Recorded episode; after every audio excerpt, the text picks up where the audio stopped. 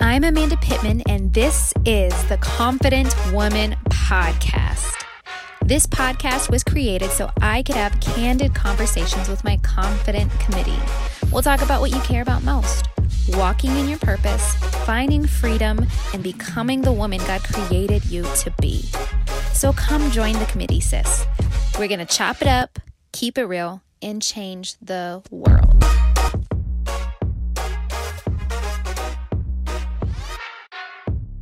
Cool, cool, cool. All right. So I think the ice has been broken. We've broken a lot of ice. Let's just um, set a little expectation.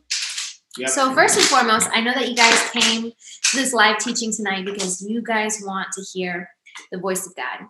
Um, you guys want to make sure that as you're planning for 2020, you're in alignment with God's will, and we're going to be talking all about that biblically tonight. Um, and make sure that you stay all the way into the end so that we can answer your questions. We will be taking Q and A it's gonna be popping. It is going to be popping. Really excited about that. So stay all the way until the end uh, for Q and A. Also, you can talk back to us. Yeah. we're online. We're in the online world, but we um, we just we just preach and, and teach a little better. You know, when we know that people are listening. Just drop, just drop, and, and let's let's just drop some preach, amen, some fire emojis, like whatever you're gonna say when we start dropping fire. Just put it in the chat real quick so we know like what to look. I, I'm just curious to know There you go. what you gonna. Okay, so Shanta. Oh, Aubrey Come said, on, "Come on, somebody. somebody." Okay, Amen. excellent, excellent. Oh, Okay, yes, fire. Yeah, Good. I like it. I like it. Come on, I'm here for it. So this is this, that's this is why it's good because when we know that it's sticking and that you're listening, it gives us a little bit more fire in our bones to um, teach with a little bit more excitement and depth. So when, when it's like a brick wall, we're just like, are they getting it? But I know that you guys are getting it. Come on. Bet. Awesome. Okay. pray? Yep, let's pray and jump into it. Lord, we thank you for this day and we thank you for this time with our family, our online family. Please help us to just have a great teaching tonight and to help them learn how to hear your voice. In Jesus' name, amen. Amen. All right. So sometimes we're downstairs. Me and Michael are downstairs with our kids, and you hear PJ Mask in the background. And if you don't have kids, there's no reason why you should know what that is. but if you have kids, you know what PJ Mask is. And it's just this cartoon it is that's pretty addictive for children. Yeah. it's our son's favorite show. And so that will be playing on in the background. And then Bean's running around. He says, I want a banana. I want cake. I want juice. I want water. I want this. I want that. And then meanwhile, Lily's crawling around, opening cabinets. She's just starting to learn how to walk. And then she's doing this thing where she goes, milk, milk, milk. So she's asking me to nurse her. She's asking for milk. And it just sounds so loud and Michael will say something from across the room while I'm hearing all of this noise, and I'm just like, I don't even know what you just said. I, I can't even focus right now. I, I just can't hear you. And sometimes it's like that when it comes to hearing the voice of God. Mm. Sometimes everything around us is so noisy. Sometimes everything around us is so chaotic that we can't even fix our mind to focus on the voice that matters the most because it seems like everything around us is so chaotic. And so, um, one thing that's really important um, to just set the foundation is to understand that um, you need to create an environment where God can speak to you. It's important that you um, come to God with the expectation um, that if you have all of these other loud voices and chaotic voices speaking to you, it's going to be somewhat hard to hear the voice of God. Yeah, most definitely. I like to say that God doesn't have a speaking problem, we have a hearing problem. Mm-hmm. You understand that? Yeah. Like whenever I speak to Amanda and PJ Mask is on and Lily is crawling and the food in the kitchen is cooking and I'm speaking to her, it's not that I'm having a problem speaking, she's having a problem listening because of all the noise. And so, like, even as we're getting started into how they hear the voice of God, know that God's voice is best heard in the right environment. Everybody type the word environment in the chat. God's voice is heard in the right environment. And so it's really, really important for you guys to know that um, because it will ultimately help you hear the voice of God better. So, big idea number one that we want to leave you guys with we have three big ideas. And big idea number one, when it comes to hearing the voice of God, is that God has already spoken. Mm-hmm. He has already spoken. There's a popular saying um, that says, Don't say that God is silent when your Bible is closed. Mm. That's because God has already given us His word, He has already given us a standard for which we can communicate with him and a standard um, that completely explains his character and when we try to go outside of god to hear the voice of god or we, when we go try and go outside of god's word to hear the voice of god then we become dependent on um, anything and everything Yep. and so imagine this imagine you are um, imagine that you are uh, in a place where you start to hear the voice of God and you're looking for him in all a, a, bunch of different places. Maybe you're looking at him like I used to be. I used to try and hear the voice of God, um, you know, on the side of the road, looking for signs in the uh, billboards or looking at people's license plate or this or that. Um, but you're not really dependent on something substantial. You're not really listening to something that you can um, measure by when it comes to truth.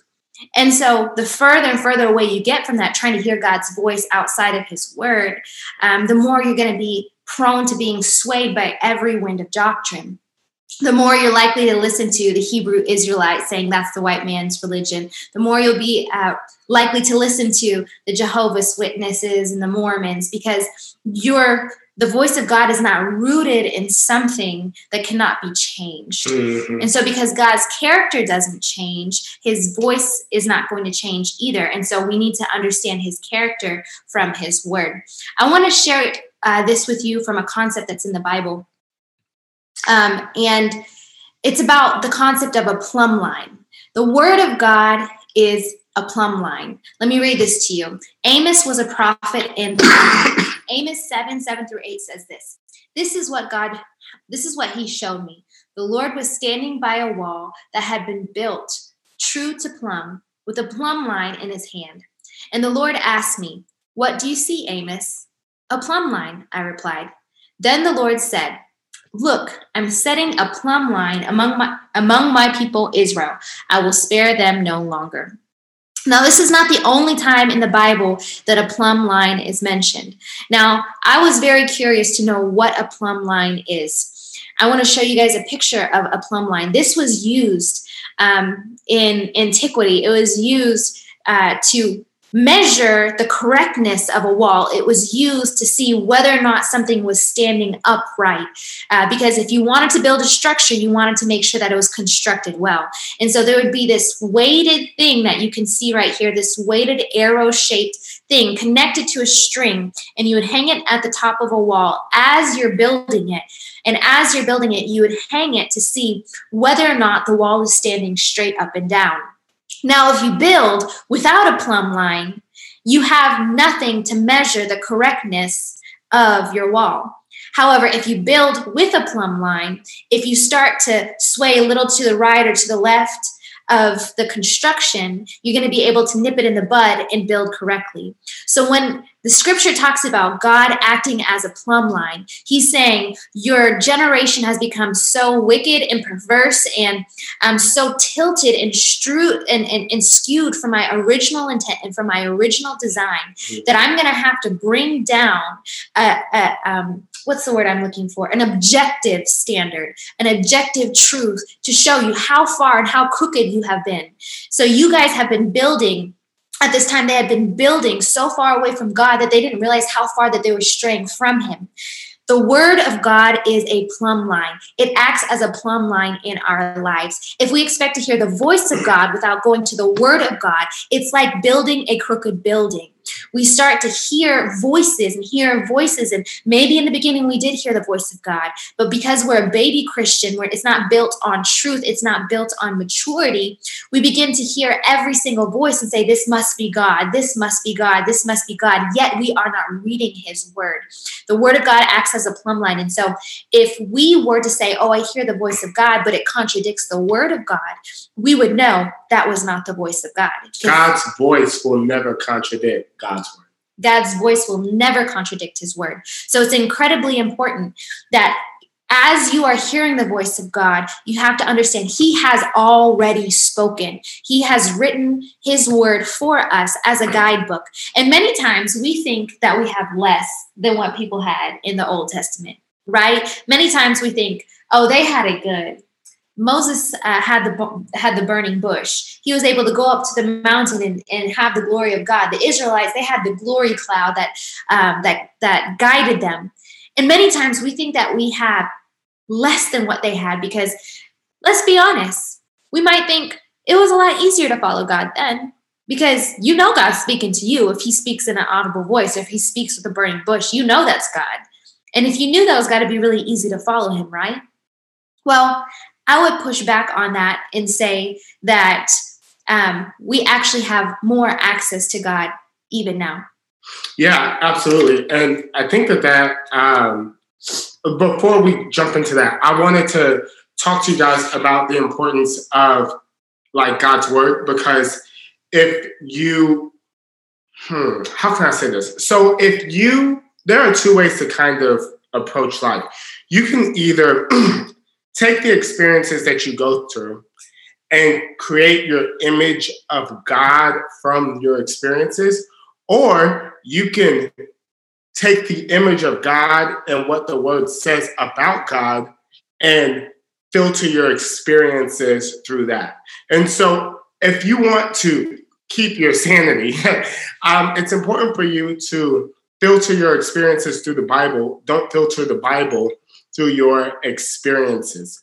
Um, that's the that's like a plumb line. Like the the Bible, as Amanda mentioned, is like the straight objective line. Like if you read something in the Bible and and you mad about it or you don't agree with it, then like you're wrong, not the Bible. You know what I'm saying? So right. that's um, what a um, lot of people do. They'll be like, "Oh, the Bible can't be right because this happened to me, or that happened to me, or I feel this way, or I feel that way." But right. it's really no. The Bible's right no matter how you feel. Right, absolutely, absolutely. And so um, that's that's something that I wanted to mention as well. And as Amanda was saying, the second thing is that you have more access to God um, than what you think. And so I'm going to tell you guys something. I'm going to um, ask you guys a question, and I want you to put true or false in the chat. Okay, I want you to put true or false in the chat. true or false? Jesus Christ had limitations. Jesus Christ had limitations. I want you to put true or false in the chat. Damika said false. Aubrey said true, false, false, false, true, false, false, false, true, false, false, false, true, false, false, false. Awesome. True, true. Okay. So here's the thing that a lot of people um, don't really realize is that Jesus did have limitations. Because he was fully God and fully man, Jesus had limitations. Mm-hmm. If Jesus were living today and he were talking to us in Atlanta, you know, he was sitting on our couch hanging out, he that also that means that he wouldn't be talking to y'all. You know what I mean? Like he wouldn't be talking to Cece from Carolina. He wouldn't be talking to Alyssa from Killeen. He wouldn't be talking to Brianna from Alabama. He wouldn't be talking to Betty from Florida. Like if he's with us in our living room in Atlanta, he wouldn't be talking to y'all, and vice versa. Here's the thing, and then also like let's say you wanted to like hit up Jesus you know, shoot them a call, shoot them a text if you were living in today's day and time. Well, if you shoot him a text at three in the morning, like he's probably asleep. You know what I mean? Like, unless he just, I don't know what time Jesus's prayer time was in the morning. I mean, I knew he got up early, but like, I mean, you know, it, it's like he, it, it's early. And so I say all those things to say that when Jesus was on earth, he had limitations. But check this out John 14, 12 says, Very truly I tell you, whoever believes in me will do the works I have been doing, and they will do even greater things than these.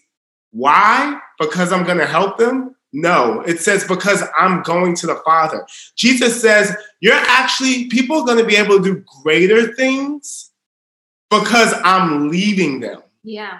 Isn't that crazy? Like Jesus, like, because I'm leaving, y'all are actually going to be able to do more. And it's like, how is that possible?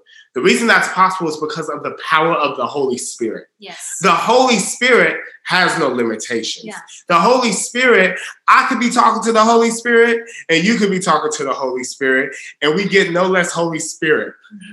I it, I can hit up the Holy Spirit at 3 a.m. I can hit them up at 9. Like the Holy Spirit is always available. Holy Spirit is living within us. Holy Spirit moves with power and authority in our lives.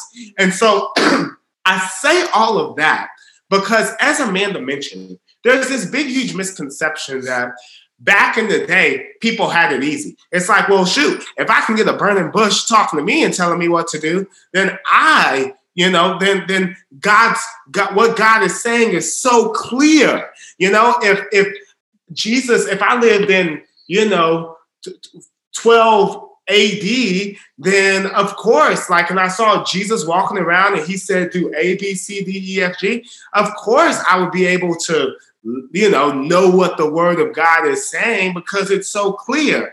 And yet, you have your Bible every day that you don't read. Right. And the word is even clearer then than it was. Like, I think that, I think that Moses, I think to myself, like, Moses is probably in heaven right now and he's just like, dang, they got it made. Mhm. These kids nowadays got it made. Right. You telling me they get 66 books of the Bible, Old Testament and New Testament. You telling me they get the Holy Spirit living inside of them. You're telling me Jesus has already died and resurrected, and there are historical documents not even in the Bible that testify to that.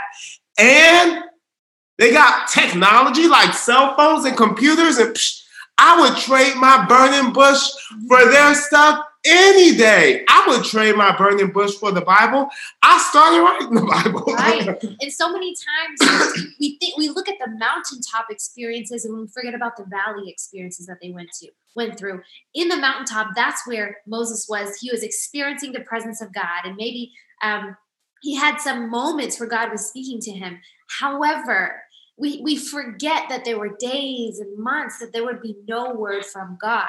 God would rely on the people of God would rely on the last thing that God told them to do until they accomplished that thing, and the Lord would speak again. And many times we would um, we forget that we are in a time and an age of the body of Christ that we have direct access from the Holy Spirit that never leaves us. Because there are times where the Holy Spirit comes down or the presence of God comes down in the Old Testament. Mm-hmm. However, now in today's day and age, because Jesus has ascended back to heaven, he has sent us his Holy Spirit. So we actually have full access to him 24 7. And so we're waiting on this crazy open heaven experience from God for him to speak to us clearly, when in fact we have the Holy Spirit within us to where he can speak to us every single day. And so we need to be able to listen to him every single day in that still small voice. Yeah, absolutely. And so, um, so yeah, that's what I got. Yeah. So I want to share with you guys Luke 10, uh, 39 through 40, and it says this. She had a sister, Mary. So this is the story of Mary and Martha. Um, Mary, who sat at the Lord's feet listening to what he said. But Martha was distracted by all the preparations that had to be made. She came to him and asked, Lord, don't you care that my sister has left me to do the work all by myself? Tell her to help me. So many times we have this mentality with God. We're looking to achieve a certain outcome, we're looking to achieve a certain promise instead of going to God's presence. We're trying to do everything to serve Jesus Mhm. when we're spending no time with Jesus. Mhm. And so understand this that God's promise is not going to come outside of his presence. Mhm. And if you seek God's promise outside of his presence, you're not truly seeking God at all.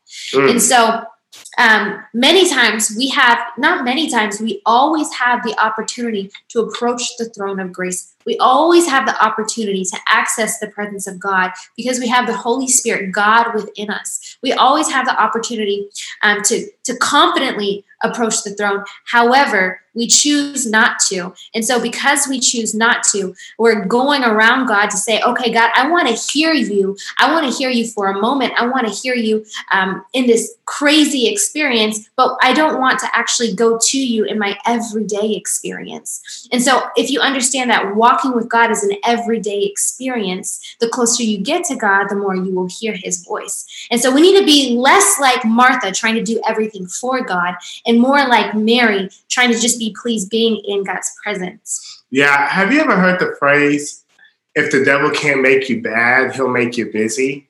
Sometimes that's what happens. Like we get so busy trying to do the things for God that we don't spend time with Him. And that's when we oftentimes get burnt out, is whenever you we do more for God than we spend time with Him. You know, like here, here it is, right here. Martha is working for Jesus, but it's Mary who's listening to him. Mm.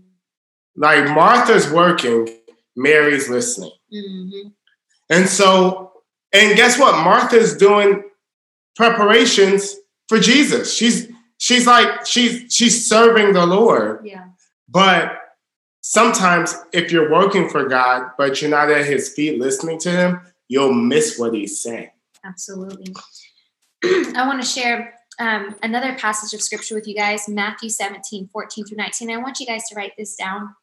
But before I read this, I know this is a lot of information. If you're still tracking with us, drop an emoji in the chat so we know that you are tracking with us.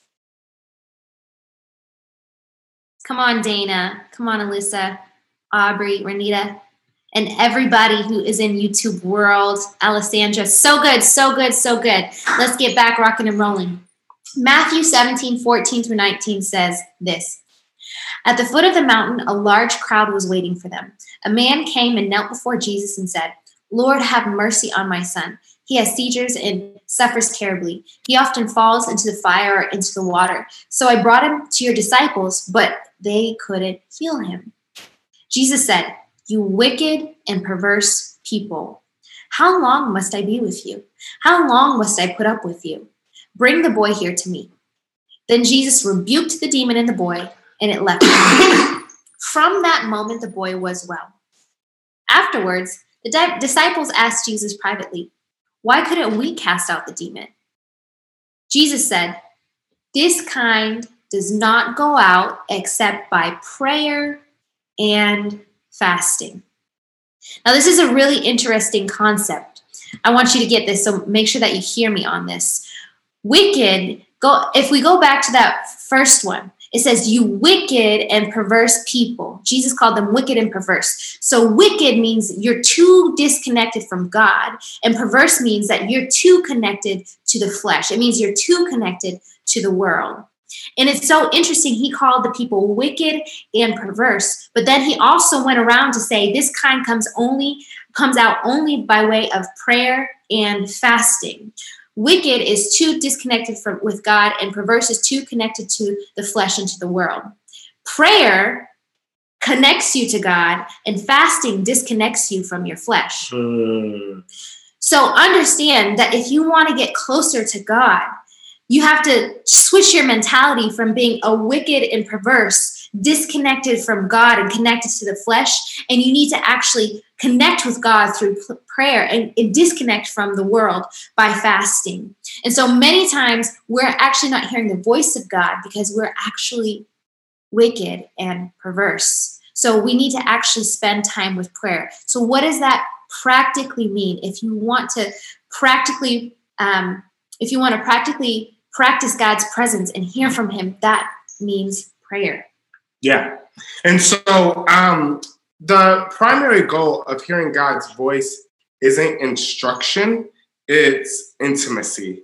And so that's really, really important because whenever we um, oftentimes like want to hear God's voice, let's be honest, it's because, oh, I want to know what my purpose is. I want to know what type of business I should start. I want to know if I should get my master's. I want to know if I should take this job. Should I take this promotion? Should I move to Atlanta? You know, by the way, Atlanta's pretty full. You know, I mean, I would just reconsider. Um, like, but like, just I would just you're you're you're wondering how to hear God's voice to get a, something from Him when in reality intimacy with Him should be the goal Here's why that's important because in the Bible, we often see, and even in our own lives today, that the directions of God, even if they're clear, are often not enough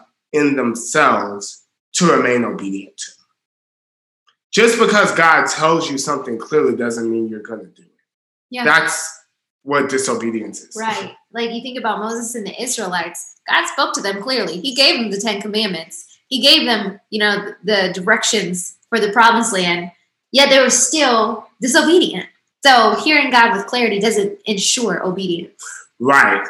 But intimacy with God ensures obedience. Mm-hmm. See, when you're intimate with God, then you begin to trust God. And when you trust God, then you want to serve God. And when you serve God and, and, trust God and you're intimate with God, then that actually makes you obedient to God, not in a, oh, God's going to rain down light and strike me with lightning if I don't. But it's just like, I love God. And so I'm just going to do what he says and be obedient.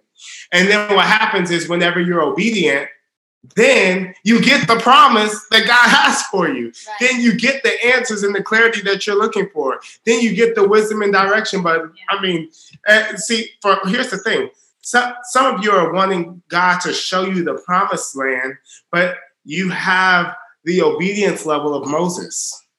And so you're never going to see the promised land where you're at now without becoming more intimate with him. You're so and so it's really, really important to know that like God and hearing his voice is for intimacy more than it is for instruction because you need intimacy to be obedient.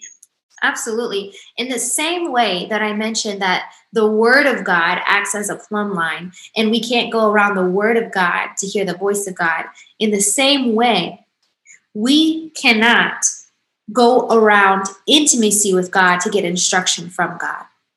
And so many times we're trying to go around God to get the things that He said that we were going to have when it's inside of His presence, inside of intimacy with Him, where we're going to find that instruction, where we're going to find that direction, where we're going to also find that peace and fulfillment.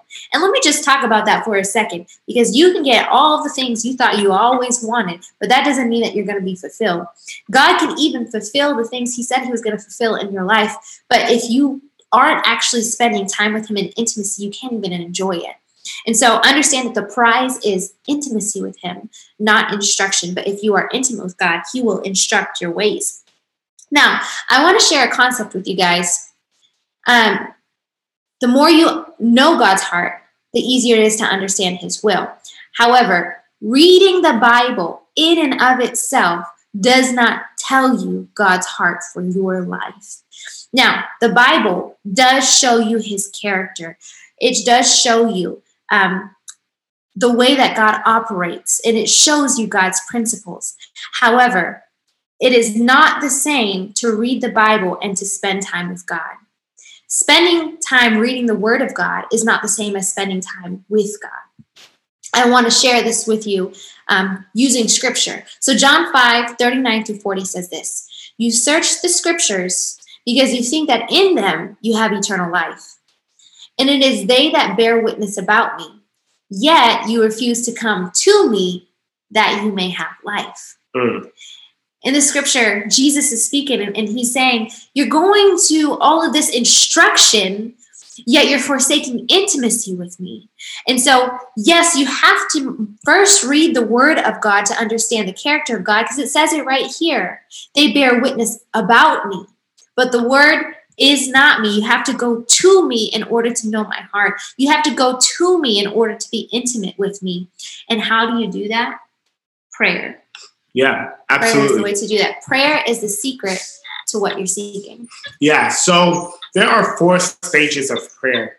And it's important to know which stage that you're in so that that way you um, just have an awareness of like where you are. And it's not to say like, oh, I need to just jump to the next stage of prayer, the next level, um, because really through an intimate relationship with God, God progresses you to it.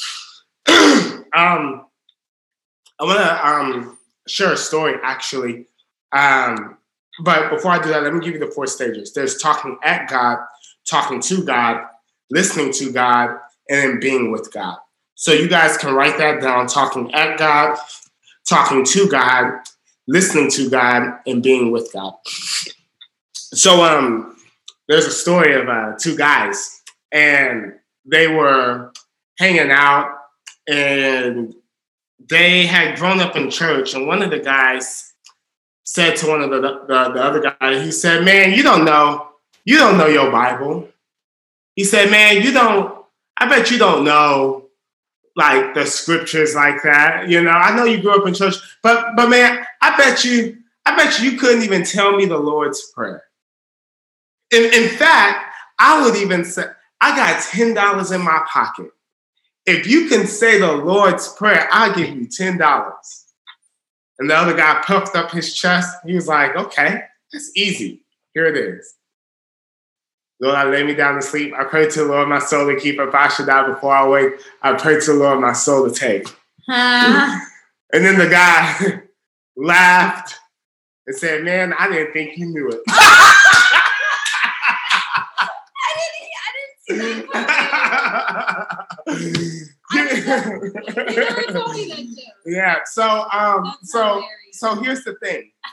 that represents talking at God. Talking at God is whenever you basically say things to God, you pray to God with words that were given to you. So God is great. God is good. Let him thank you for our food. By our hands we are fed. Thank you for our daily bread. Amen. You know what I mean? Like lay me down to sleep. Praise the Lord. I'm so to keep. Flash that I wake. Pray the Lord. I'm so to take. Like these things are talking at God. And I mean, their prayers, they count.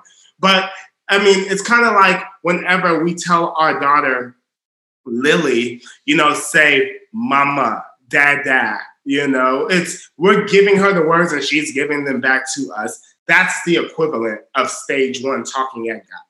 Next, there's talking to God, which is kind of close to where our son, to, to how our son Elijah is with us. You know, Elijah, he's three years old, and um, and he will tell us, I want to watch PJ Mask, I want to watch Octonauts, I want yogurt, I want all these things.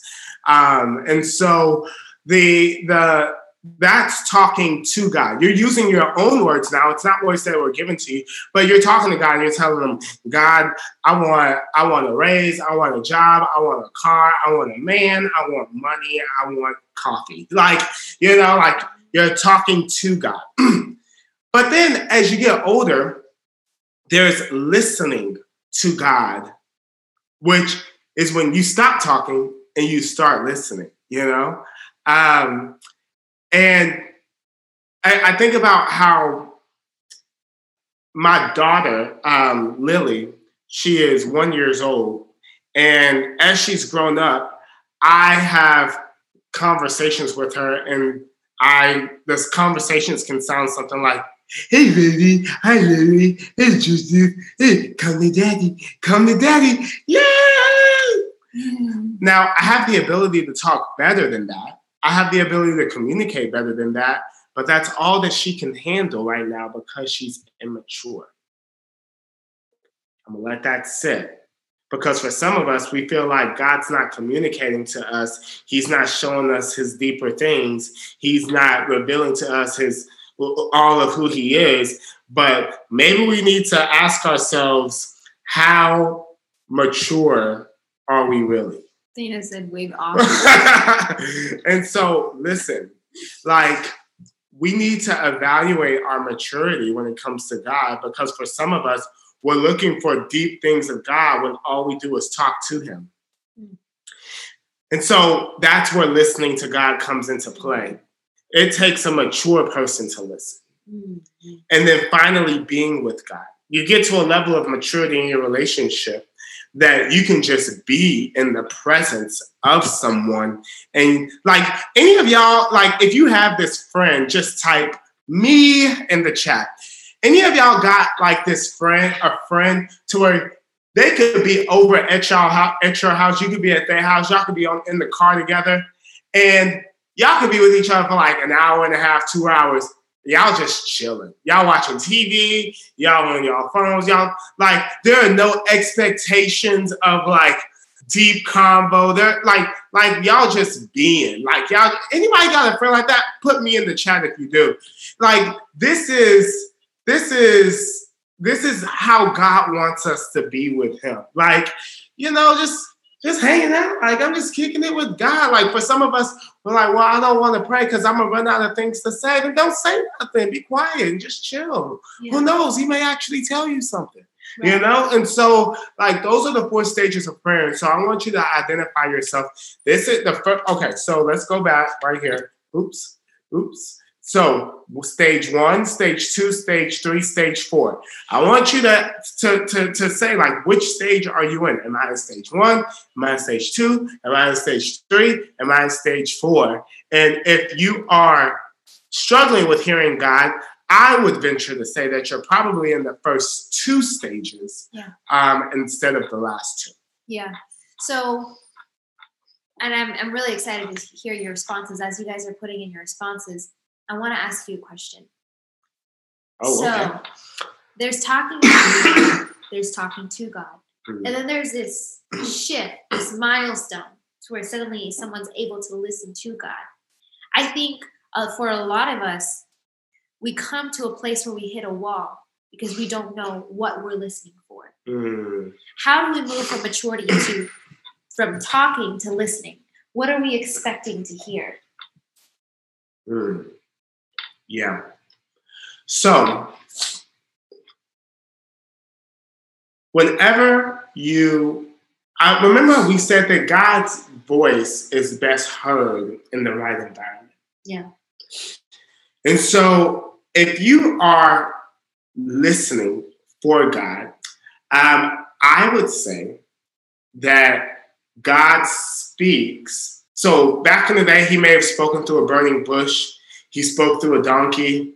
You know, he spoke through Jesus. And today he speaks through his word, but he also speaks through his Holy Spirit through conviction. yeah preach go ahead So if so if you are feeling convicted about something, that's a good in prayer. That's a good sign that God is speaking to you about something. Yeah.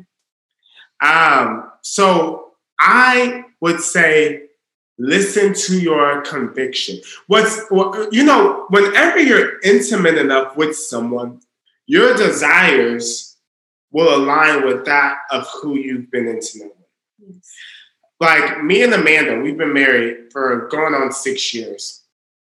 And there are just things that she knows after like our through our relationship that she don't even have to ask me for. She don't even have to ask me about. She don't even have to assume one way or another because she knows. Like I don't like how do I feel about eating bananas? I hate bananas. And so she doesn't have to ask me every day, Michael, is it in your will to have a banana today? Because it's like, no, I hate bananas and I always have. And I always will hate eating bananas. And so for some of you guys, you're like seeking God for um, things that are, first off, already established in His Word. Second off, already established through your conviction. And he's been convicted. God been convicting you about writing a book for the last three years, and you trying to get another sign of whether or not you should. God been convicting you over whether or not you should start that YouTube, and if you should start that YouTube channel. God told you a year ago to start the podcast, but you want to ask God for more stuff. You want to say, maybe if I pray and listen harder to God, He'll give me different directions. You see, we say that when we in prayer, we want information, but in reality, we want affirmation to do what we want to do ourselves, right. regardless of if God's in it or not. And we want God to affirm what we want instead of us saying, God, help me execute what you want and what you've just been telling me to do for the longest time. Guess what? It's not going to get easier. And for some of y'all, y'all are asking God to talk to you more and while simultaneously being disobedient. Woo! And I'm just telling you Shoot. that if you expect God yes. to speak to you while you're being disobedient,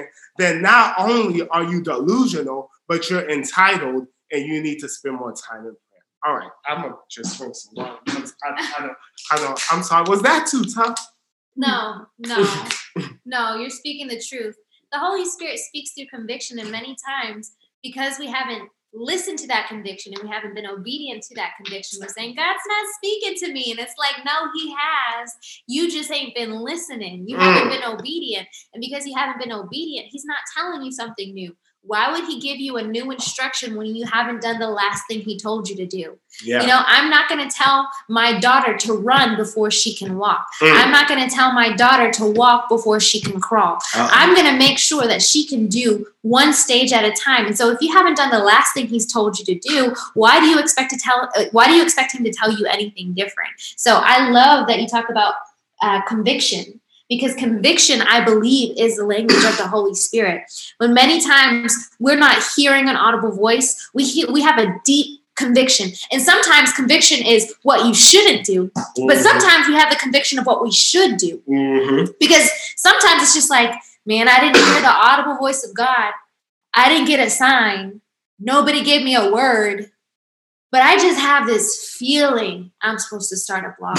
and I can't shake the feeling. Yeah. I'm so convicted that I must do this that there's nothing that I I can't even go forward without doing it. And so conviction is the language of the Holy Spirit. And let me tell you something too. The reason why some of y'all ain't been getting started is because you think that what God has told you to do is insignificant. See, that's your problem. You're expecting for God you believe in your heart that God's called you to do big things and great things, and you feel like what He's telling you to do is small potatoes compared to what He wants you to do, not realizing that it's actually going to be big when you do it, but you just so self-absorbed by it not being big and by not looking like how everybody else's look that you're not even getting started.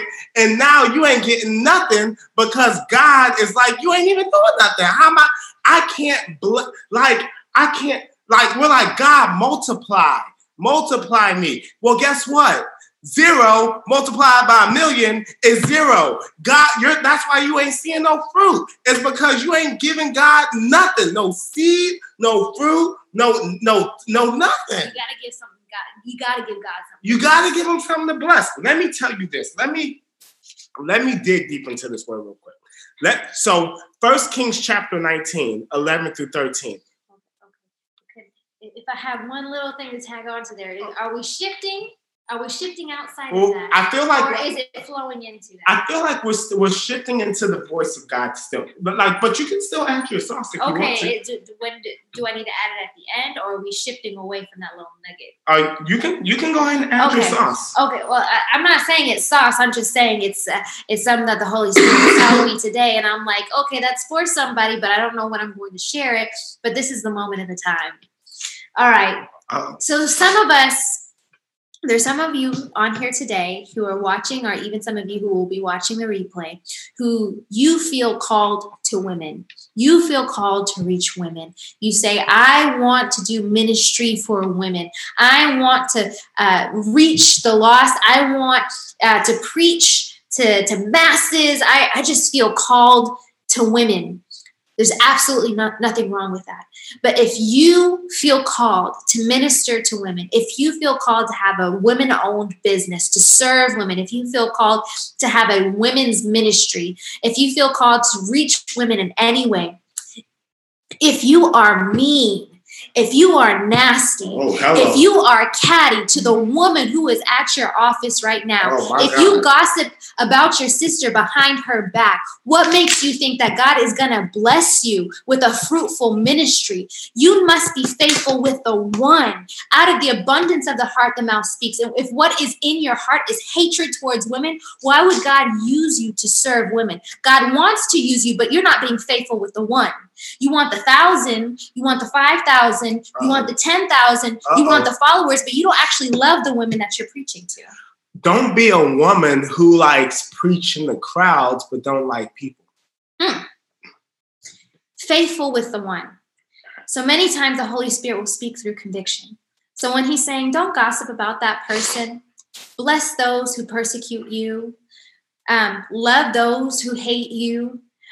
If he's saying, you know what, I want you to sow into this woman's life, you're at the grocery store and you're, and you're saying the Holy Spirit is speaking to you and the Holy Spirit wants you to give her a word, you be obedient to that in the same way that you would want the crowds, in the same way that you would want the followers, because God will only multiply that which you've been faithful to. Mm. And if you're faithful with the one, God will bless you with more.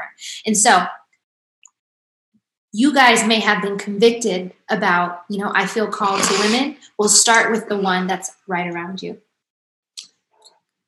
If you like crowds but you don't like people, you ain't got the Holy Spirit in you. Not the Holy Spirit working in you because God executes and perfects us through our love for others. I got something to say. Okay. Okay, so we do have a teaching, but I mean, it's just like the Holy Spirit's talking. So if when the Holy Spirit speaks to you, it's only to expose everybody else around you, but the oh. Holy Spirit never exposes you to you, Oh, then you're not listening to the Holy Spirit. oh. The first person that the Holy Spirit will convict is you. The Bible says, Mm. before you judge someone else, Mm. take the plank out of your eye before you try to take the speck out of somebody else's eye. Oh. So the language of the Holy Spirit is conviction. And you, the first person he's going to convict is you, not Mm. everybody else and they mama. Mm. That's the voice of criticism. That is Oh. a critical spirit. Mm. That's not the Holy Spirit. The Holy Spirit's going to talk to you first. And you know why that is? It's because the fruit of the Spirit is love and joy and patience and kindness and gentleness and faithfulness and self control. And you only have those things whenever you can look at people who get on your nerves, who you don't like, who are annoying, and you say, Yeah, but you know what? I'm sure that I haven't always been that pleasant to be around. And so, you know what? Instead of thinking of myself more highly than I ought, let me just love this person with the love of Christ. You want to know, you, if you want to see how well you're loving people, peep this. Jesus knew that Judas was going to betray him.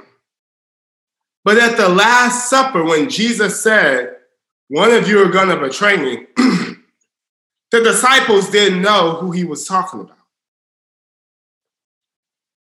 Jesus loved Judas so well.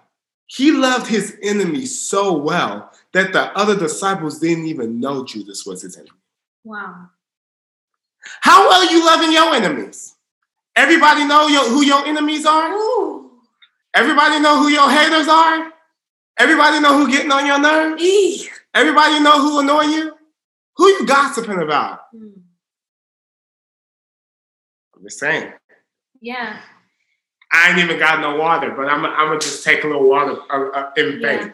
Let me just bring this back to like even personal experience, and then Michael can segue into the last little bit of teaching that he has. So, this year has been for me. This year has been a year of deep int- intimacy with God. I've grown closer to God this year than I have in years previous. I've read more Bible this year than I have in years previous. I've I just feel like a friend of God. I feel like a daughter of God. I feel deeply known by God.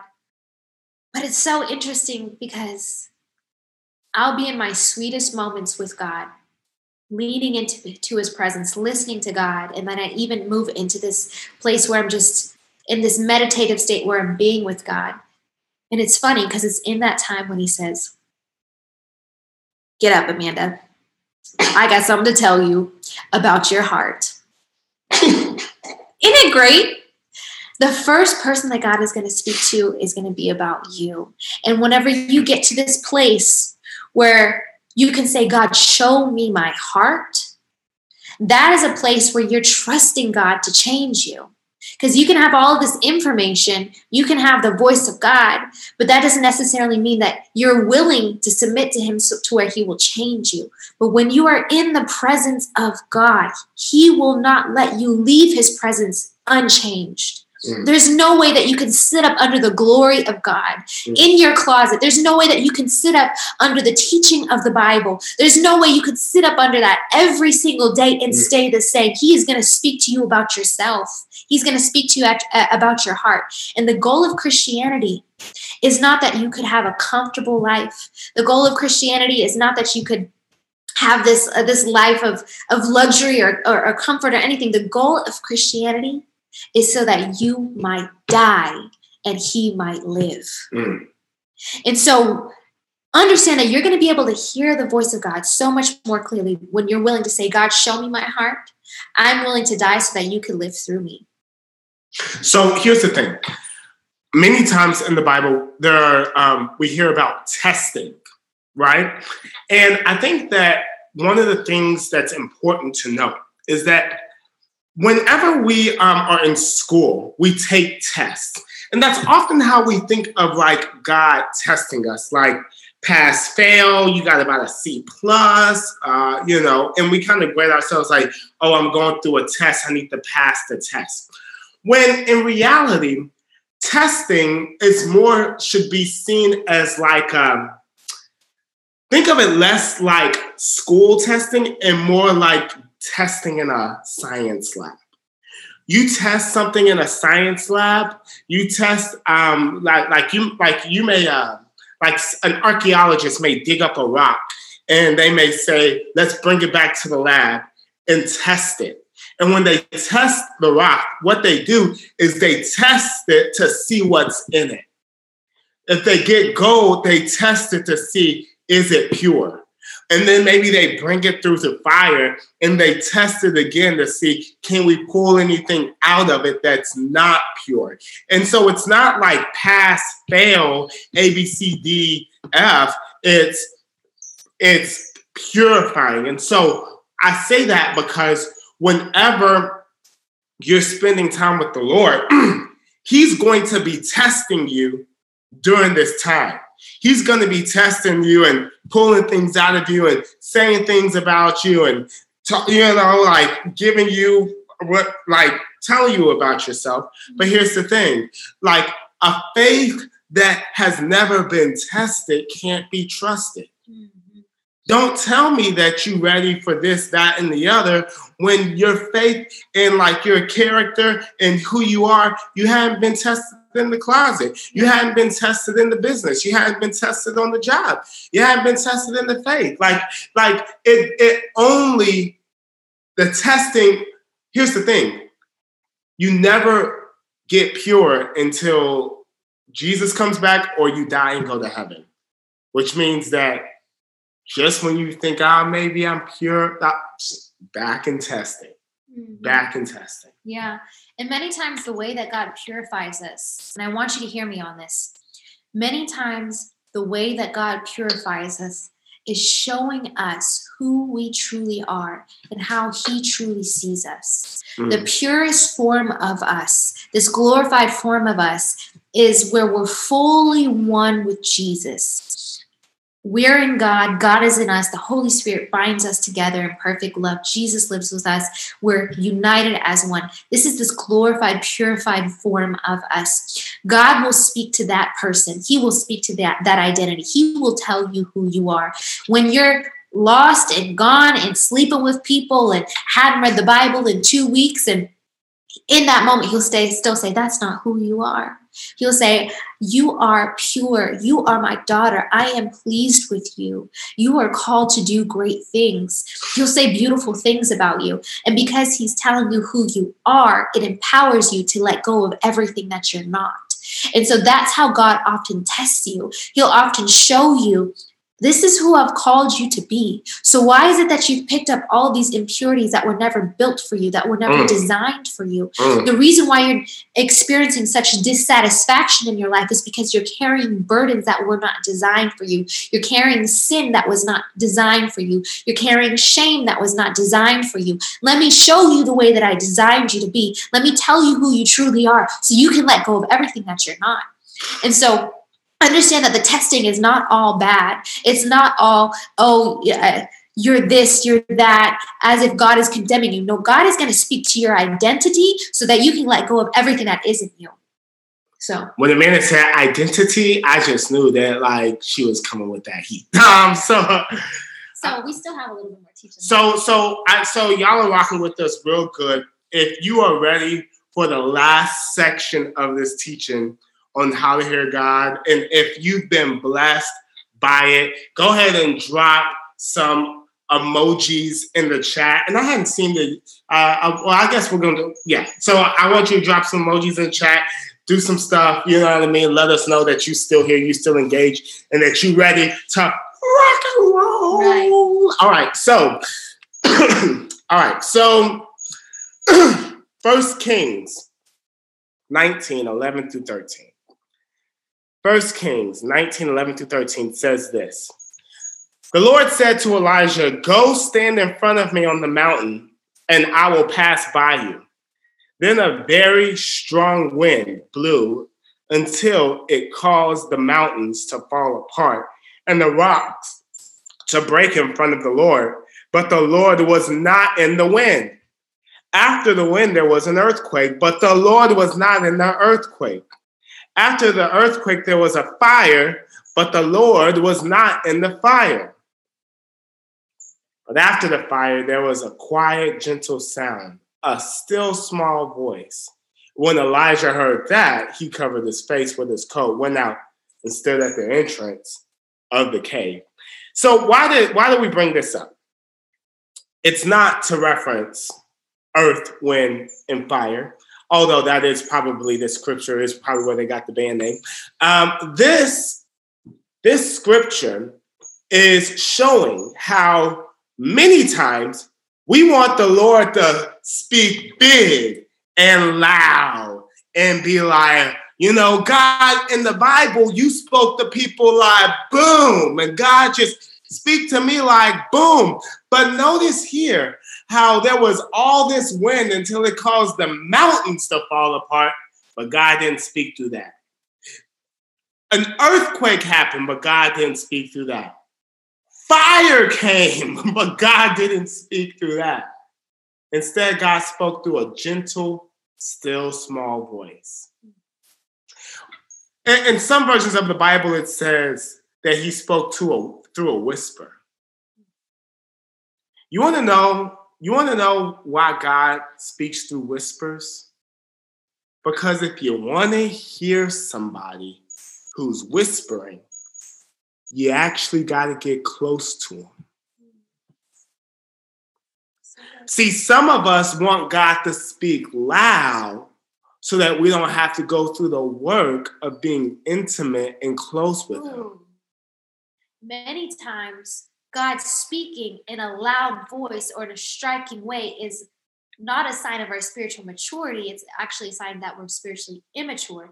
That He has to go out of His way to stop everything to get our attention because we're that far gone from Him. And I see this in my own life. Like my daughter, Lily, will try to get in the trash can. She will try to eat stuff off the floor. And I say, Lily, you know, I say, you know, same thing with my son, Bean, you know, and so like the the the the more immature they are, the louder I get to catch their attention. Yeah. And so if you're wanting God to speak to you loud, that is indicative of your maturity in God.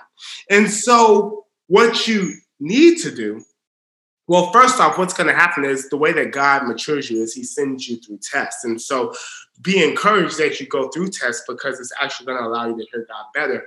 But don't try to go, um, Don't try to have God speak to you loud so that you say, I now don't have to get that close to you and hear the whispers. So. So, that said, um, whispers can sound like different things. Whispers can sound like, um, you, you know, if you grew up in church, you'll hear it said that, like, I got a check in my spirit. Anybody ever heard that before? Like, I have a check in my spirit. That's a whisper. A whisper, whisper could say, don't do that. A whisper could say, do that. a whisper could say, um, that's a good idea. A whisper could say, that's a bad idea. Check this. you want to know something that's really interesting? I'm about to blow some of y'all's minds. A whisper from God could say, that is biblical and that is good, but I don't want you to do it. Mm. But you gotta be, you gotta, but you gotta be mature in God to hear that because otherwise you'd be like, oh, that must be the devil. Here, I'll show you an example. Sharing the gospel is a great thing to do, and it's important to do. But in the Bible, in Acts 16, 6 through 7, it says, Paul and those with, with him went through the areas of Phrygia and Galatia, since the Holy Spirit did not let them preach the good news in Asia. Hmm. Wow. When they came near to the country of Mysia, they tried to go into Bithynia, but the Spirit of Jesus did not let them. See, that could seem contradictory. wow. That could seem contradictory because it's like, well, God, don't you want me to spread the gospel? And it's just like, yes, I do, but not here, not there, not. And you could be all kinds of confused if you're not a mature Christian because you're like, is this the devil trying to stop me? is this God? Like, what? But if you're mature, then you hear the whispers. See, for. See, for some of you, it's like, God, I want to do this, but you're doing it because you saw somebody on Instagram do it. And God said, that's a good thing and it's biblical, but I don't even want you to go into Asia. I didn't want I didn't want you to go in Bithynia. I didn't want you, I didn't want you to go into that. But you're only gonna catch her if you catch the whispers. And so, last thing I'll say, I'll, I'll say this. We'll close with this. Um, we live in Atlanta, as you guys know, and if you um, turn the radio on to uh, uh, to, to a certain station, there is gospel music that plays. But if you drive out of Atlanta you drive towards Florida or South Carolina or towards Alabama, the further you get from Atlanta, the fuzzier the signal. And in fact, that gospel channel could start sounding like a rap channel or a jazz channel or something different the further you get from Atlanta. But then when you come back closer to Atlanta, it gets clearer. And in that same way, the further you get from God, the the the this more the, the less time you spend with him, the more staticky his voice is, the more you're like, is this me? Is this God? Is this the devil? Like the, the more that happens. and so if you've been feeling that way, that's normal. And I just want to um, basically affirm you and encourage you that you can always turn the car back around and say, you know what? I've been tripping, but I'm gonna get back. I'm gonna go ahead and just spend some time in the Bible. I'm gonna go ahead and spend some time in the Word. I'm gonna go ahead and, and just pray. I'm gonna just sit in silence and just see if God gonna say something. I'm gonna see if He convict my heart about something. Like I'm just, and and the more you do that, and the closer you get to God, the clearer His voice will be. So, guys, that is our teaching on hearing the voice of God. Um, a few reminders is that uh, the Holy Spirit will often speak through conviction, um, but you won't hear the voice of God if you're not in the Word of God. Mm. Um, and so, uh, what was point number two? What was point number two? We were flowing. You merged points one and two. So um, point number two was that you have more access to God than you think. And you have more access to God than you think. You have to remember that you have more access to God when you think you have the Holy Spirit living inside you. He has written the law on your heart. So Guys, this has been a super fun time with you guys, and we are about to kick off Q and A. But before we kick off Q and A, uh, Michael and I have something super exciting to share with you guys. Whoop, whoop. Um, but we want your permission to share with you guys our really cool, exciting thing. So, would you guys like to hear what we have to share with you? Put yes in the chat if you would like to. you say put yes in the chat. I said if you would like to. I- Oh, okay. Yeah. All right. I love you guys. I want to personally invite every single one of you guys on here to my Change Conference 2020. Now, during this time where I was talking about the voice of God, I shared with you about how when you know who you are, you'll know what to do. When God speaks to your identity, He'll tell you to, sh- He'll show you exactly everything that you need to shed. And so, the theme for the Change Conference is shed what was never you to become who God calls you to be.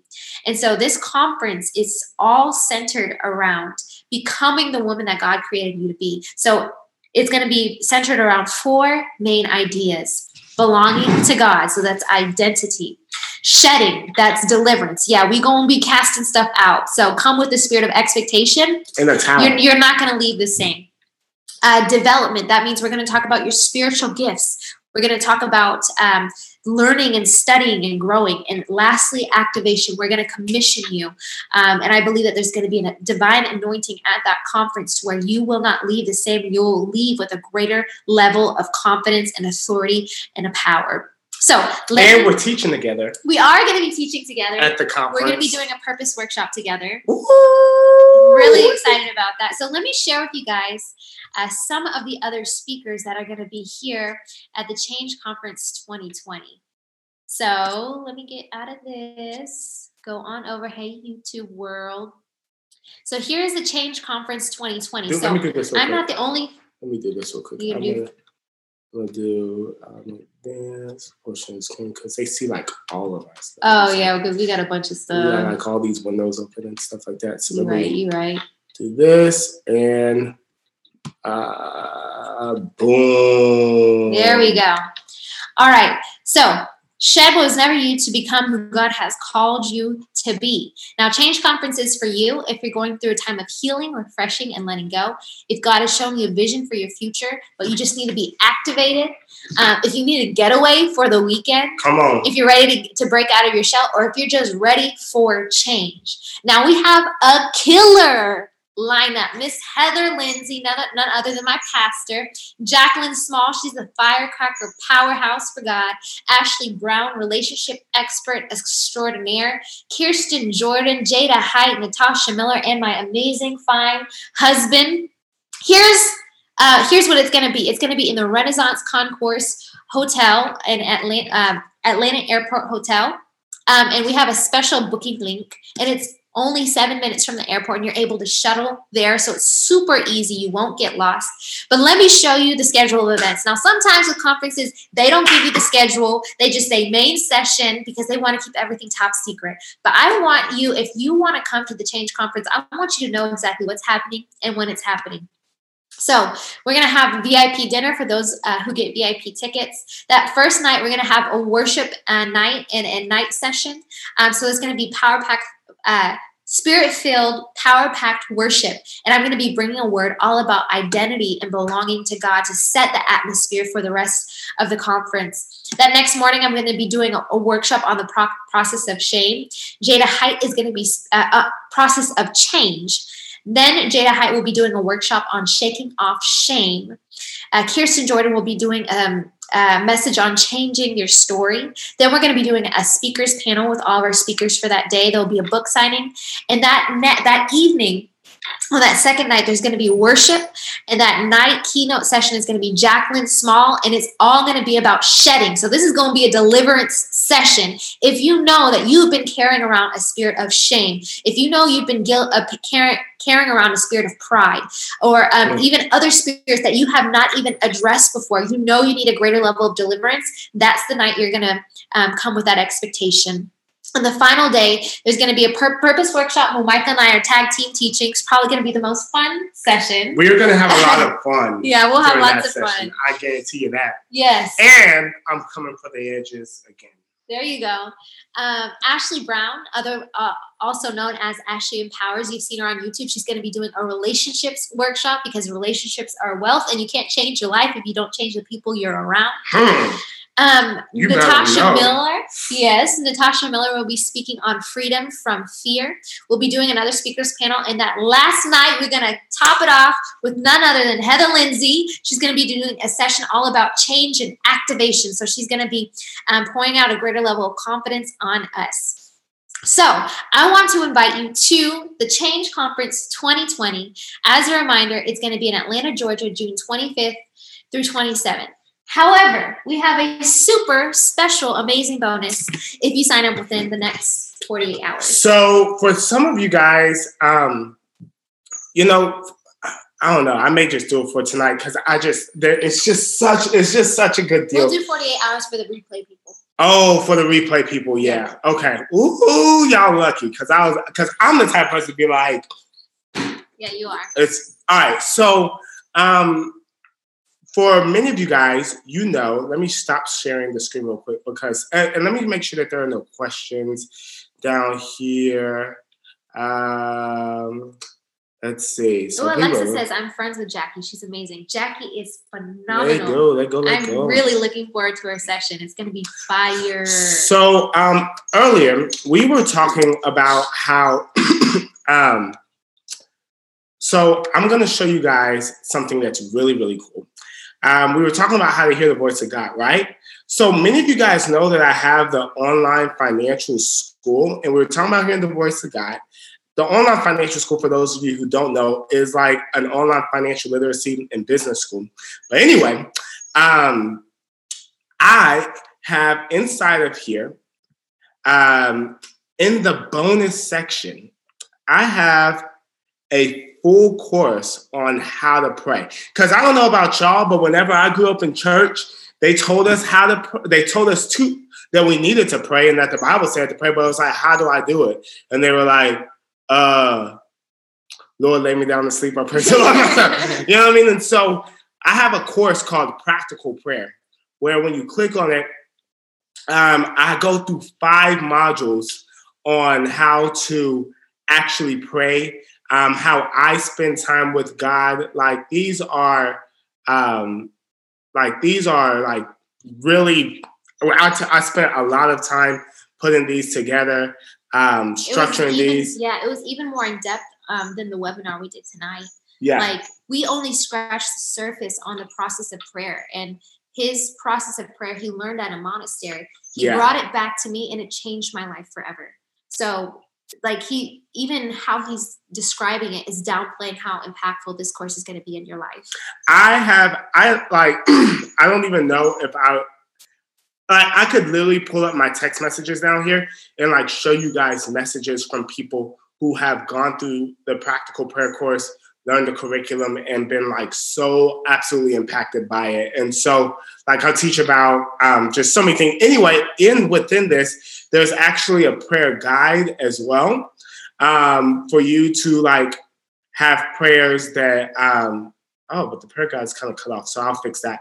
But for you guys to have prayers for you for to to go through and like it's just it's great. It's great. It's really really amazing. And so anyway, for anybody who Amanda, first off, loves y'all because I was like, we're gonna do it tonight only, and it's only for people who have gotten VIP or get VIP. But she was like, nope, I'm doing it for everybody.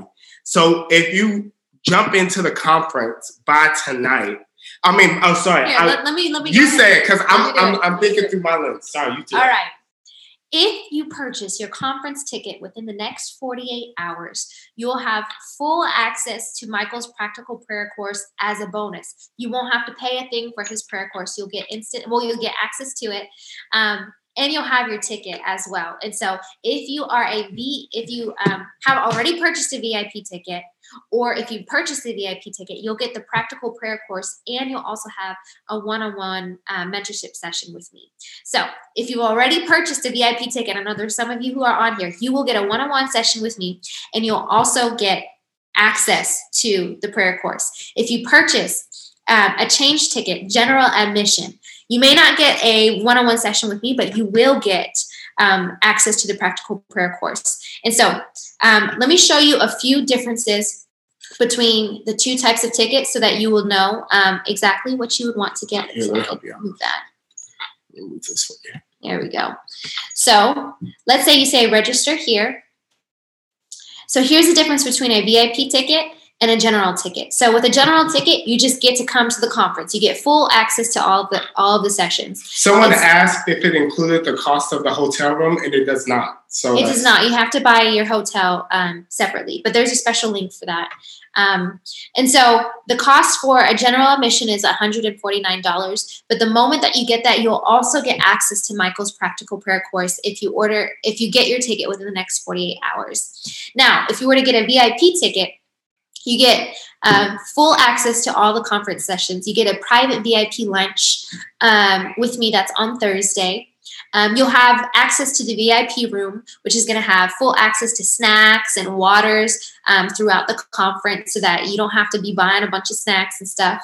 Um, and the, you'll be able to get front of the room seating um, and you'll have complimentary water with that. You're going to have a VIP swag bag with lots of goodies inside.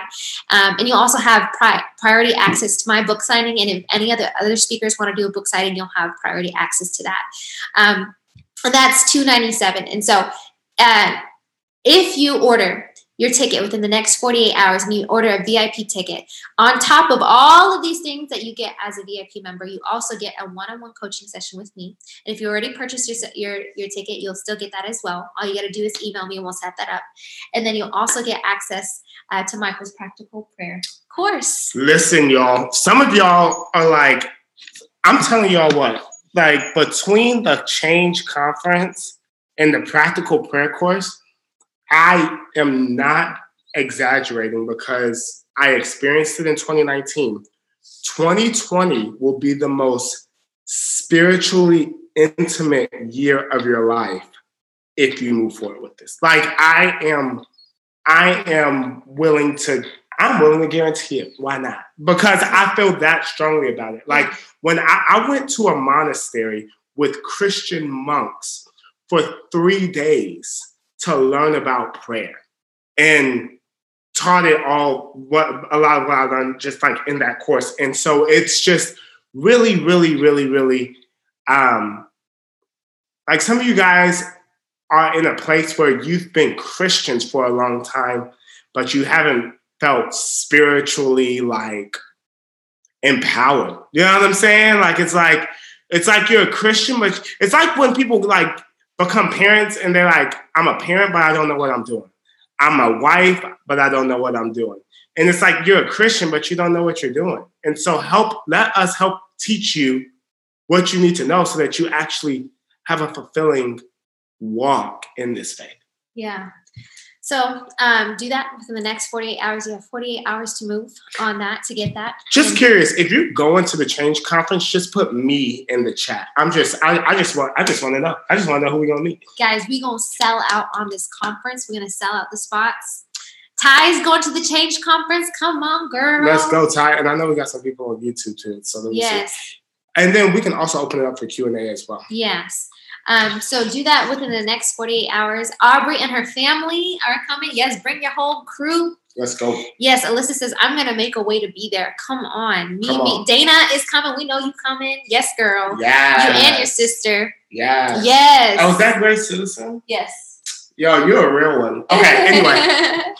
so we're going to sell out on this conference, and so it's really important that you understand the time sensitivity sensitivity of this, not just for the prayer course, but also because um, I want it to be wise. This is my first. I'll just be very vulnerable with you, like just very vulnerable with you. This is my first in-person conference, and I'm not. I, I was like not going to get a 600 seat auditorium. That's a lot of money to put down, not knowing if these tickets are going to sell.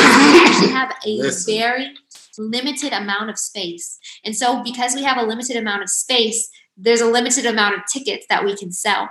And so, if this is something that you absolutely want to do, now is the perfect time to get this because, of course, the prayer the prayer course, the bonuses, but also. Um, if you don't move now, there's just no guarantee that there's going to be a spot for you.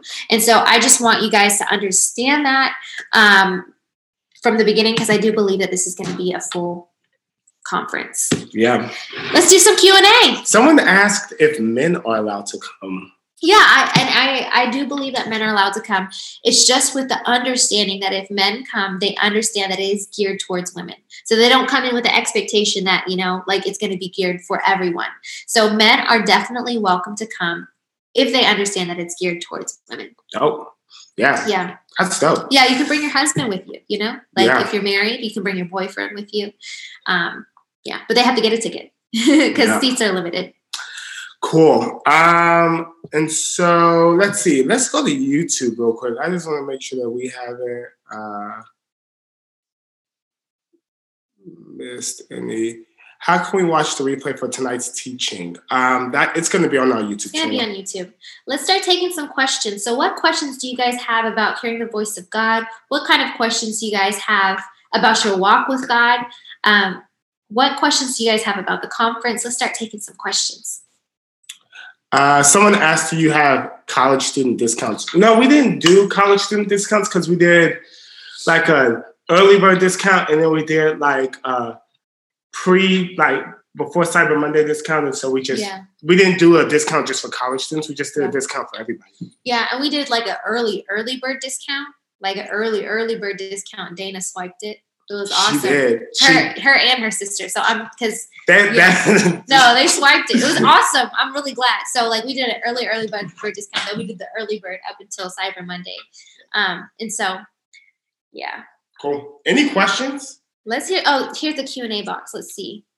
Um, you said God is not the Bible. Reading it isn't the same as being intimate with him. But how do you explain John 1 1? The word was with God and the word was God. Yeah. So John one one is really a reference to the beginning creation of time. So here's something that's really really important to understand that Christianity created the Bible. The Bible did not create Christianity. Oh, There was in Judaism. yeah yeah, but like It, it flowed into okay. Yeah, but like the point is that the the text of how can I say this? So like Jesus wasn't reading Ephesians. Like Jesus that like that was Ephesians came afterwards. Like there were writings that came afterwards. In fact, the book of John is the oldest gospel. It was written between 90 AD to like 110 AD. And so um what the so the big idea is that we're not telling you to not read your Bible. Obviously, we reference it the whole entire time. But what we're saying is that you can go to Harvard or Yale or Dartmouth or any university and take a religion course in academia, and they're talking about the Bible, but they're not spending time with Jesus or like pursuing a relationship with him. There are a lot of atheists who know a lot of scripture, but they don't know God. That's so that's and and some of these and that's why it's important for you to know scripture too. Because like for instance, one of we're having dinner with them on Saturday. Like we uh, we have good friends of ours who are a, uh, a good friend of mine who is atheist, went to Harvard and is very very smart and knows the Bible like real real good. Like used used to be a youth pastor, real real good. And so um and so you just but but he's not going to heaven if he dies tonight. So like you have to know that reading the word of God and having a relationship with God are two different things. Yes. And I'll add one more thing to that. There's in the Bible, when it references the word of God, sometimes the word for word is the in the original language is logos. And sometimes the word for word in the original language is rhema. So there's a logos word of God and there is a rhema word of God. And so understand the difference. Logos means the written word of God, the Bible, the text. That's what we reference whenever we said you can't you can't know the voice of God if you don't know the word of God. You can't know the the rhema word of God is the spoken word of God. Mhm. You cannot know the rhema word of God if you do not know the logos word of God. Mhm. You cannot know the spoken word of God if you don't first know the written word of God. And so understand that God is not going to be speaking to you a whole, whole bunch. I'm not saying he won't ever Rhema speak to you if you don't know the Bible, but he won't do that a whole lot because at some point he says, you, you need to know my written word. Mm-hmm. And so understand that God is the word. Um, and he inspired the Bible and he um, used people as his pen as his scribe. it is it is spirit breathed. The Bible says that all scripture is spirit breathed, and so he was the one who inspired it. Um, however, the logos written word of God is different than the rhema word of God. Um, it's important for us to differentiate the two. And so, whenever we're talking about um, knowing the Bible is not the same as knowing God. Um, it's saying knowing the Logos word of God is not the same as being able to hear the Rhema word of God because you actually have to be intimate with God in order to hear the Rhema word of God. So hopefully that breaks it down a little bit. Here, you want to answer? Read that one. Uh... What if you've always thought you heard from God, moved, moved thinking it was God, just to have to go back home? Could it have been myself, wrong timing, or am I in need of more intimacy with the Father? Here's the thing maybe it was the absolute right decision. How do you know? Like sometimes when we're listening for the God and we hear that, believe that God told us to do something, we're actually thinking that when we follow God and do it, that He promises us a result of like, this is uh, uh of of what we perceive to be like, oh, it worked out. But maybe that was just God. It's almost like that story of Abraham where he took Isaac up to the mountain and like almost sacrificed him. It's like Abraham didn't say to himself, did I really hear God? You know, because I brought him up to sacrifice my son only to bring him back down alive. You know what I mean? Like sometimes God tells us to do things just to see if we'll be obedient and faithful to it. And so you're looking for God to say, like, oh, I want you to move here. And then when you move there, you know, you establish yourself, build your roots, get a nice house, have a 401k, nice job, and everything works out peachy clean. When in reality, God's like, you know what? I just want you to go just to see if you're going to go. Because next time I tell you to go, it's going to be for something more significant. And so, like, it's not that you miss God. You it's not that that anything won't happen. Like we have to understand that our desire to be obedient to God is an insurance policy. Like we can't lose, we can't fail. There's no such thing as failure because the only way you can fail is to be disobedient to God. Yeah, and I would also just say, um, just take it through. I, we've we've taught on this so many times, but we cannot beat the dead horse enough. Like we gonna teach on it as much as we can. Put it through the God filter. If you have to make a big decision, put it through the God filter. The God filter is first. It's four steps. The God filter is number one. What does God's word say about it? What does the logo say about it? Now, if the logos doesn't say "Thou shalt move to Atlanta," "Thou shalt move to Dallas," then you go to step two. Step two is does it get me closer to Jesus? Does it get me to closer to Jesus? Maybe there's a church family that you can belong to that gets you closer to Jesus. Maybe there's a, a, a ministry that you can connect yourself with that gets you closer to Jesus. If it doesn't, if it brings you around more temptation or, or whatever, if it, if it doesn't cause you to be stretched in any kind of way, maybe it doesn't bring you closer to Jesus. Mm-hmm. Then you bring it through filter number three, which is um, what does my spiritual authority and spiritual counsel say about it. Mm-hmm. So this is uh, people who mentor you. This is pastors. These are counselors. Um, these are wise people in the faith. What does my spiritual authority and wise counsel say about it? Um, and so, if they're spirit led, then um, if you're saying something off the wall, they'll be able to get a check in their spirit as well. And then the final thing is, do I have peace about it? Now, if you go through the whole filter and then you don't have peace about it, then that could be a check in your spirit. That could be the conviction of the Holy Spirit. Um, and so, if with big decisions like that, put it through the God filter, um, and then just take a leap of faith and see what God does. All right. Let's see. You want to read that one? Um, first off, thanks. Shout out to B for saying, "Hey, I just booked my conference ticket." Hey! And we're gonna fix that date on the confirmation page. Oh. Um, how do I stay close to God and block out all the pressure to settle down, have kids, to make more money and noise? I'm really trying to stay focused, but the holidays got me going crazy. You answered. I was responding to B. Cool. So, um, how do I stay close to God? I think one of the first things that you have to do is you have to just like figure out a time to spend time. Like, you know what? Go on a date with God like every day. Figure out the time that like works good for you and you just have some time of peace with God. Cause like sometimes you just need some peace and quiet. And you just need to be listening to God and just be like, God, I just need your help. You know what I mean? And God will affirm you, encourage you, and be like, you know what? And your auntie just love you so much. You know what I mean? She don't want you to end up alone like her. Like that's why she's saying that. You know what I mean? Like you just never know what he gonna say to you in your prayer time. But like I would just realize that your prayer time and like even when you read these proverbs, like I teach about this through my practical prayer course. Like some of these proverbs are like you just read them and you're just like, man, I am glad that I have the wisdom, knowledge, discernment, and sanity of mind to not to to just be in exactly what God wants me to be. Yeah, so good. Damika says, uh, how can you tell if God is speaking to you through your dreams? Uh, the fact that you're asking that question means He's probably speaking he probably to you through your dreams.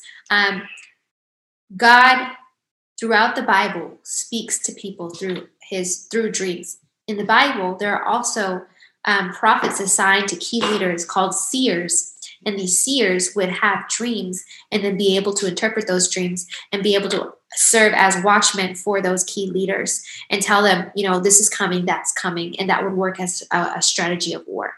Um, and so many times, and, and that's what you even see outlined in the life of, in the life of Joseph.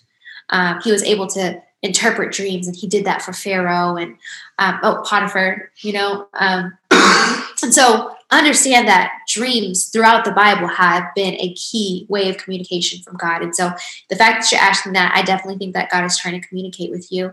Um, dreams are very powerful. I would say start writing down your dreams. Be faithful with your dreams. If you're a seer, then God wants you to write down your dreams and record them. Because many times, the further away we get from a dream, the more we start to distort it and change details unknowingly and then you go back if you if you did write it you'll go back and read it and be like oh wow that's not what I saw at all. And so write it down immediately, and then God will give you clarity on that. Simply spend time with God and be and say, Holy Spirit, can you give me clarity um, on this? The during the nighttime while you're dreaming, um, because your physical body is subdued. You're just more susceptible to the spirit realm. And so many times, because we're not worried about everything that else is going on, we're at rest. That's a time where God likes to speak to us. So I would say pay attention to your dreams, write them down, and then go back to the Holy Spirit and say, Holy Spirit, what are you trying to show me through this? Um, this would be good for you to answer. Okay. You guys were talking about how can God bless us if we are holding on to sin in our hearts. I have a strong spirit of unforgiveness and resentment to my ex-boyfriend for leaving me. I know the Bible says, How can we be forgiven if we don't forgive ourselves? How do I let the pain go? He was my first intimate partner, and I'm struggling to stay focused and not harbor these negative feelings. So it's important for us to understand that forgiveness is not a feeling. Mm-hmm. Forgiveness is an action. In the same way that love is not a feeling, love is an action. And so in the Bible, how to practically forgive. Um, in the instances where the Bible talks about forgiveness, it mentions a couple of things. It says, pray for your enemies. So every time that you're harboring bitter anger towards your ex, instead of being bitter towards him, start to pray for him. It may seem counterintuitive because you don't want to be thinking about him, but no, you're thinking about him already, so you might as well pray for him. So take that opportunity to pray for him. Now, when you pray for him, don't be like, Lord, tear him down, you know, like curse every woman he's with. Like, no, like actually pray for his benefit, you know, pray that things in life go well for him. Pray, pray that he grows closer to God. Start to pray for him. The Bible says you pray for your enemies. The other way you practically forgive is that you bless and not curse. You bless and not curse. Now, what does that mean? In Americanized Christianity, we think the word bless means give them stuff. God bless me, give me stuff. That's not what bless means in the Bible. In the Bible, when uh, God talks about blessings or um, whenever a father would bless his son or bless his daughter, it is always an act of affirmation. A blessing is speaking well of, and it, a blessing enables a person to prosper. So if, if blessing is speaking well of and enabling a person to prosper, cursing is speaking ill of and disabling a person to prosper. Mm-hmm. So every time you think about that person and you curse them, you're saying bad things about them, bad things about their character, bad things about what they're going to become. You're cursing them. The power of life and death is in the tongue. You have blessings and curses in your mouth. You may have always wondered what that meant because you think blessings are physical things. No, blessings are the words that you speak.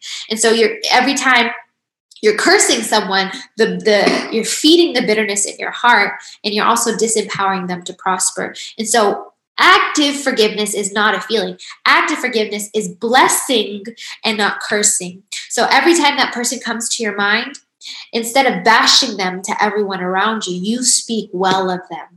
You say, you know what? I bless them. I want things in their life to go well. God has a plan for their life. I want to be able to see that plan for their life come to pass. Um, you know, they will see the goodness of the Lord in the land of the living, you know, and I'm just happy for them.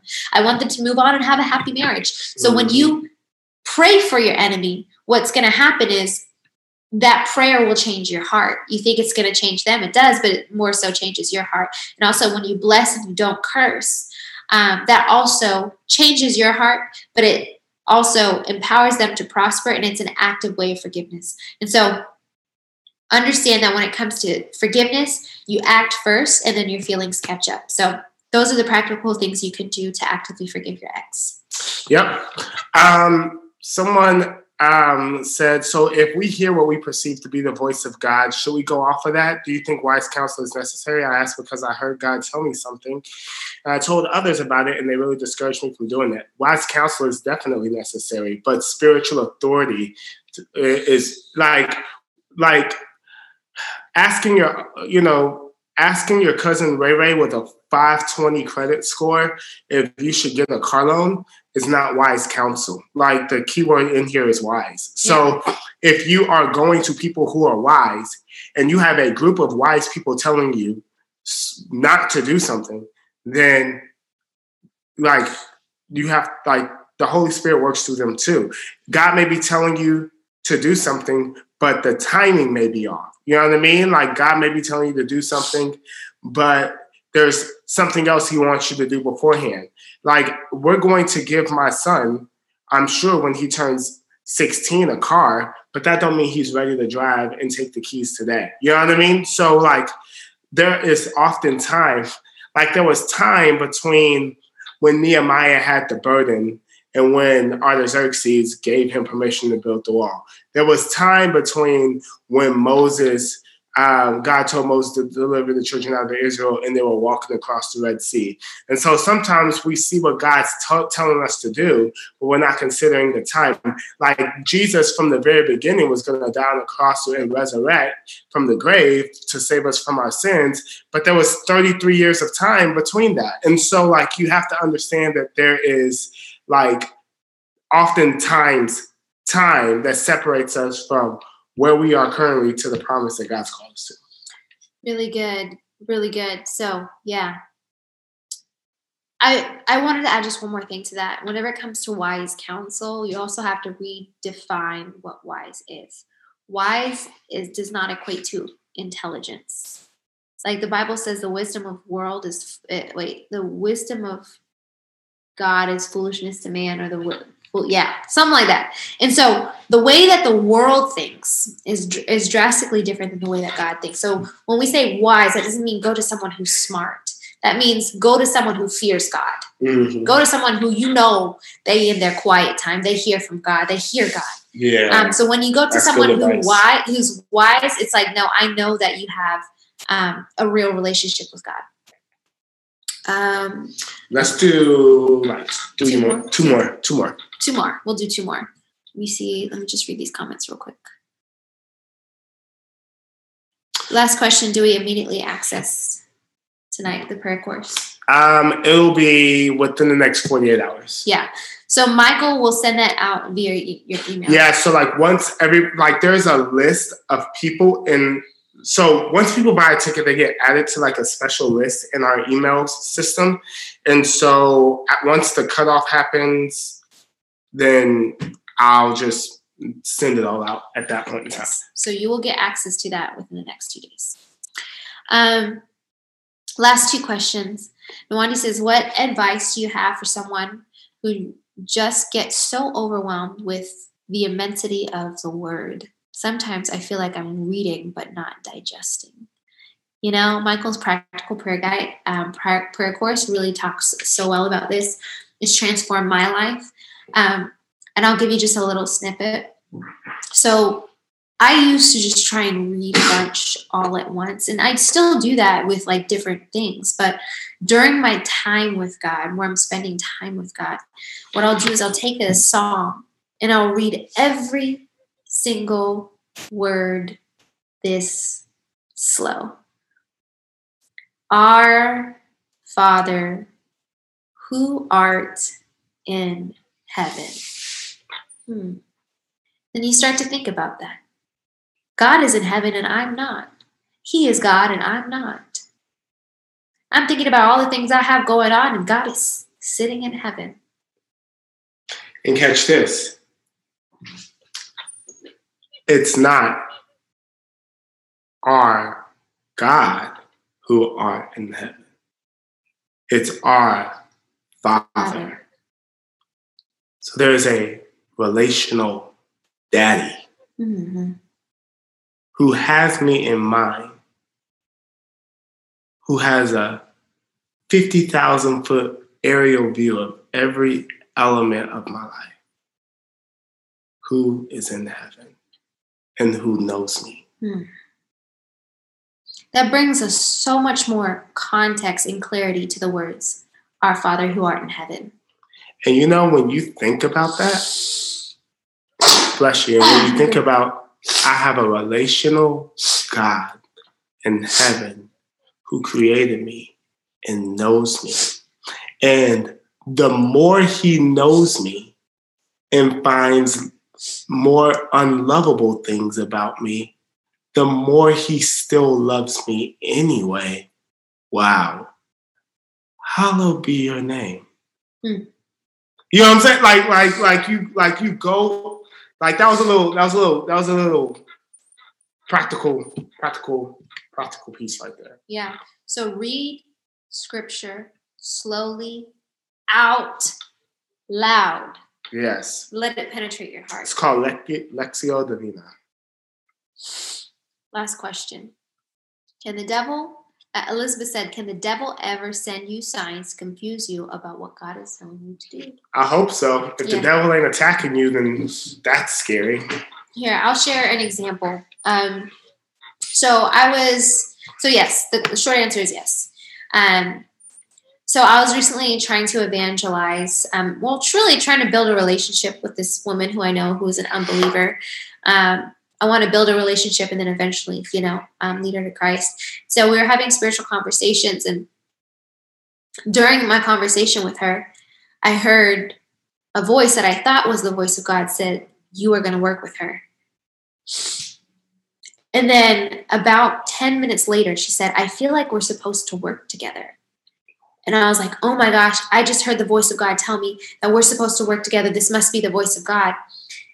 But then I left that meeting with her feeling more confused because I'm like, the Bible says, don't be yoked together with unbelievers. The Bible says, what partnership does what does light have to do with the deeds of darkness? I'm so confused. Why would the Holy Spirit want me to work with her? Why would God tell me to do that? And the further and further I was removed from that conversation, the more God opened my eyes and showed me that was a deceptive spirit. That was none other than the voice of the enemy. Not that doesn't mean that I'm not supposed to lead her to Christ. That doesn't mean that I'm, I'm, I'm not supposed to, to share my faith with her. That doesn't mean I'm not supposed to be around her at all. But the, the Bible says what the Bible says, and God's God's instruction is not going to contradict God's word. Mhm. God's Rhema word is not going to convict his Logos word. And so, absolutely, the enemy will disguise himself and try and speak to you. But understand this if you don't have peace about it, Come on. or if it brings about confusion, Come on. or if it contradicts God's word, Mhm. it's not God. I was so confused. I was like, I know the voice of God. I hear him so clearly. Why would God tell me I'm supposed to work with an unbeliever? I'm supposed to yoke with an unbeliever. Why would God tell me to do that? That doesn't make any sense. Because God wouldn't tell me to do that. so, yes, the enemy will try and disguise himself as God's voice, but that's why you have the plumb line of the word of God. So Uh-oh. whenever you start to build and it gets a little crooked because you're just trying to hear the Rhema word of God, but you don't have the word logos word of God, God drops that plumb line, you're like, whoop, I snapped out of it. Straighten up. So that's why you need the word of God, the logos word of God. So good. Yeah. So So um, make sure you guys tell us what you thought in the little chat in Zoom and on YouTube. Let us know how much you love it.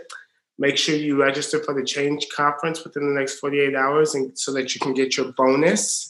And um, I love you guys so much. Anything you want to say? yes. www.confidentwomenco.com slash conference. That's where you can get your ticket. It was really good. Glad I busted my eyes and I love you, Dana. Noani said, I really enjoyed this. Super helpful. I'm so glad that it was helpful. Ty says, it's amazing. You guys are so blessed. Learned so much. Y'all are real ones. Y'all are real ones. Thank you, Love you, Aubrey. Thank you, Aubrey. Appreciate you. All right, let's just give a little bit of love to the YouTube world before we hop off. Oh yes, for sure. We got to love our YouTube fam. Yes. Thank you, Chica and Yuo. Thank you. Uh, Thanks, Chastity. Chastity. Thanks for being on. Yes. Thank you, Sharice. Yes. Awesome, awesome. Well, I've enjoyed all of you guys in Zoom world, all of you guys in YouTube world. It's a late night, but you guys rocked with us. I love spending my whole night with y'all. Michael. I love spending my life with y'all too, baby. I love spending my life with y'all too. We'll talk to y'all soon, and who knows? If y'all like this, we may be back again soon. Hey, we'll see you at the conference. All right, bye bye.